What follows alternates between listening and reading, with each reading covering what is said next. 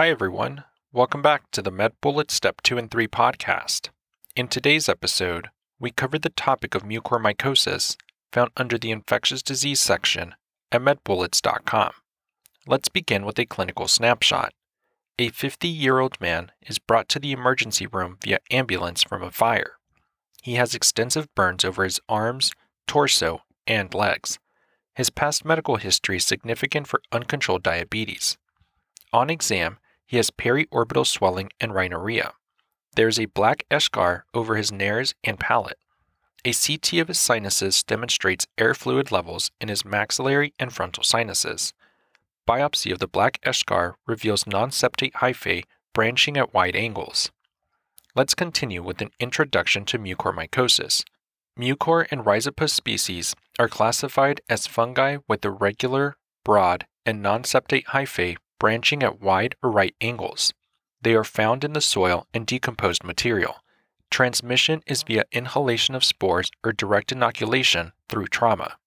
Risk factors include ketoacidosis, uncontrolled diabetes, neutropenia, hematologic malignancies, immunocompromised status, trauma, and burns. In terms of the pathogenesis, inhalation of spores causes germination in the nares, sinuses, or lungs and spread in the blood vessel walls. Invasion into blood vessels causes hemorrhage, thrombosis, and hematogenous spread. The fungi can also penetrate the cribriform plate to enter the brain and sinuses. Moving on to the presentation. Symptoms may include headache, congestion, facial pain, and sinus pressure. On exam, one may note fevers, which may be the only presenting symptom in immunocompromised patients with pulmonary infections. Other exam findings may include soft tissue swelling, black necrotic eschar on the face, particularly the nares and palate, and it may affect the cranial nerves, which can present with blurry vision or loss of ocular motility, and some patients may have erythematous and necrotic papules and plaques if the skin is affected. In terms of further imaging, computed tomography of the head and sinuses is indicated in all patients. Findings may include air fluid levels in the sinuses, mucosal thickening, and bony destruction. In terms of further studies, the culture yield is often low and not useful. Biopsy of the affected tissue may demonstrate non-septate hyphae with right angle or wide angle branching. And when making the diagnosis, remember that this is based on clinical presentation and demonstration of fungus in the affected tissue. There should be a high level of suspicion in patients with sinusitis like symptoms and appropriate risk factors who did not respond to broad spectrum antibiotics. In terms of the differential, make sure to think about bacterial sinusitis. Distinguishing factors include that this does not present with the black eschar or rapid progression to brain and cranial nerves. In terms of treatment, medical options include amphotericin B, which is indicated as first line treatment. Another option is isavuconazole. This is indicated as second line treatment. Operative options include surgical debridement, this is indicated in all patients and in addition to antifungals. Complications related to mucormycosis include death. And lastly, with regards to prognosis, remember that there is a high mortality and this is rapidly progressive. Now that we've discussed the major points relating to mucormycosis, let's walk through a question to apply what we've learned and get a sense of how the topic might be tested. For this question, consider the following clinical scenario. A 54 year old male presents to the emergency department with facial pain. He reports feeling well until yesterday when he developed a headache that has gotten progressively worse. The pain has now spread to the right side of his face. This morning, he also develops lacrimation of the right eye and double vision. His past medical history is significant for hypertension, hyperlipidemia, type 2 diabetes, and end stage renal disease secondary to diabetic nephropathy. The patient's most recent HbA1c was 12.7%. His home medications include furosemide, lisinopril, pravastatin, metformin, glipizide, and insulin. His temperature is 101.8 degrees Fahrenheit or 38.8 degrees Celsius. Blood pressure is 155 over 92.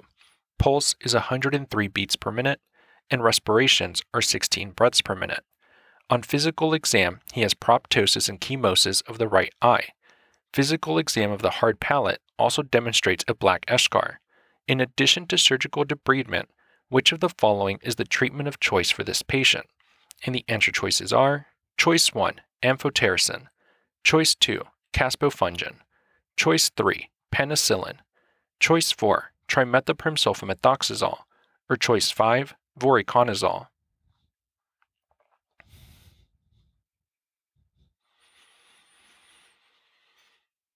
The best answer to this question is choice 1, amphotericin.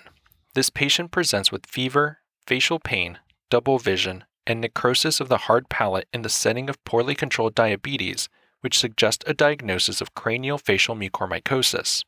The treatment of choice for mucormycosis is amphotericin and surgical debridement.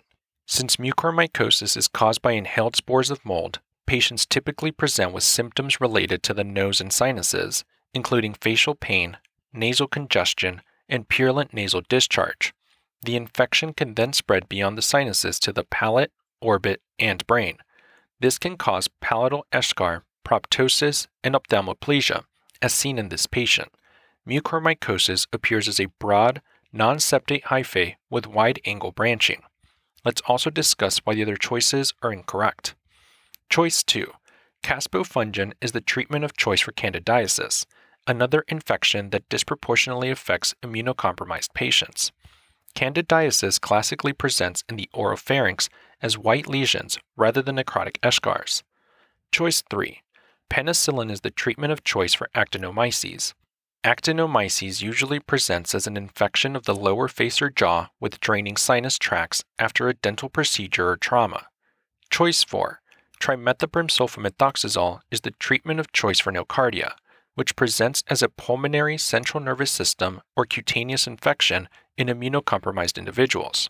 It is unlikely to present as an isolated infection of the sinuses or orbit. Choice 5. Voriconazole may be used in invasive aspergillosis and some forms of candidiasis, but it does not play a role in the treatment of mucormycosis. Finally, a bullet summary. Mucormycosis presents in immunocompromised or diabetic patients with fever, facial pain, nasal discharge, proptosis, ophthalmoplegia, and necrosis of the turbinates and hard palate. Treatment involves surgical debridement and amphotericin. That's all for this review about mucormycosis. We hope that was helpful. This is the MedBullets Step 2 and 3 podcast, a daily audio review session for MedBullets, the free learning and collaboration community for medical student education. As a reminder, you can follow along with these podcast episodes by reviewing the topics directly on medbullets.com. You can listen to these episodes on the MedBullets website or phone app while reading through the topic. If the MedBullets podcast has been valuable to you, we'd be thrilled if you consider leaving us a five star rating and writing us a review on Apple Podcasts. It will help us spread the word and increase our discoverability tremendously. Thanks for tuning in. We'll see you all tomorrow, right here, on the MedBullets Step 2 and 3 podcast.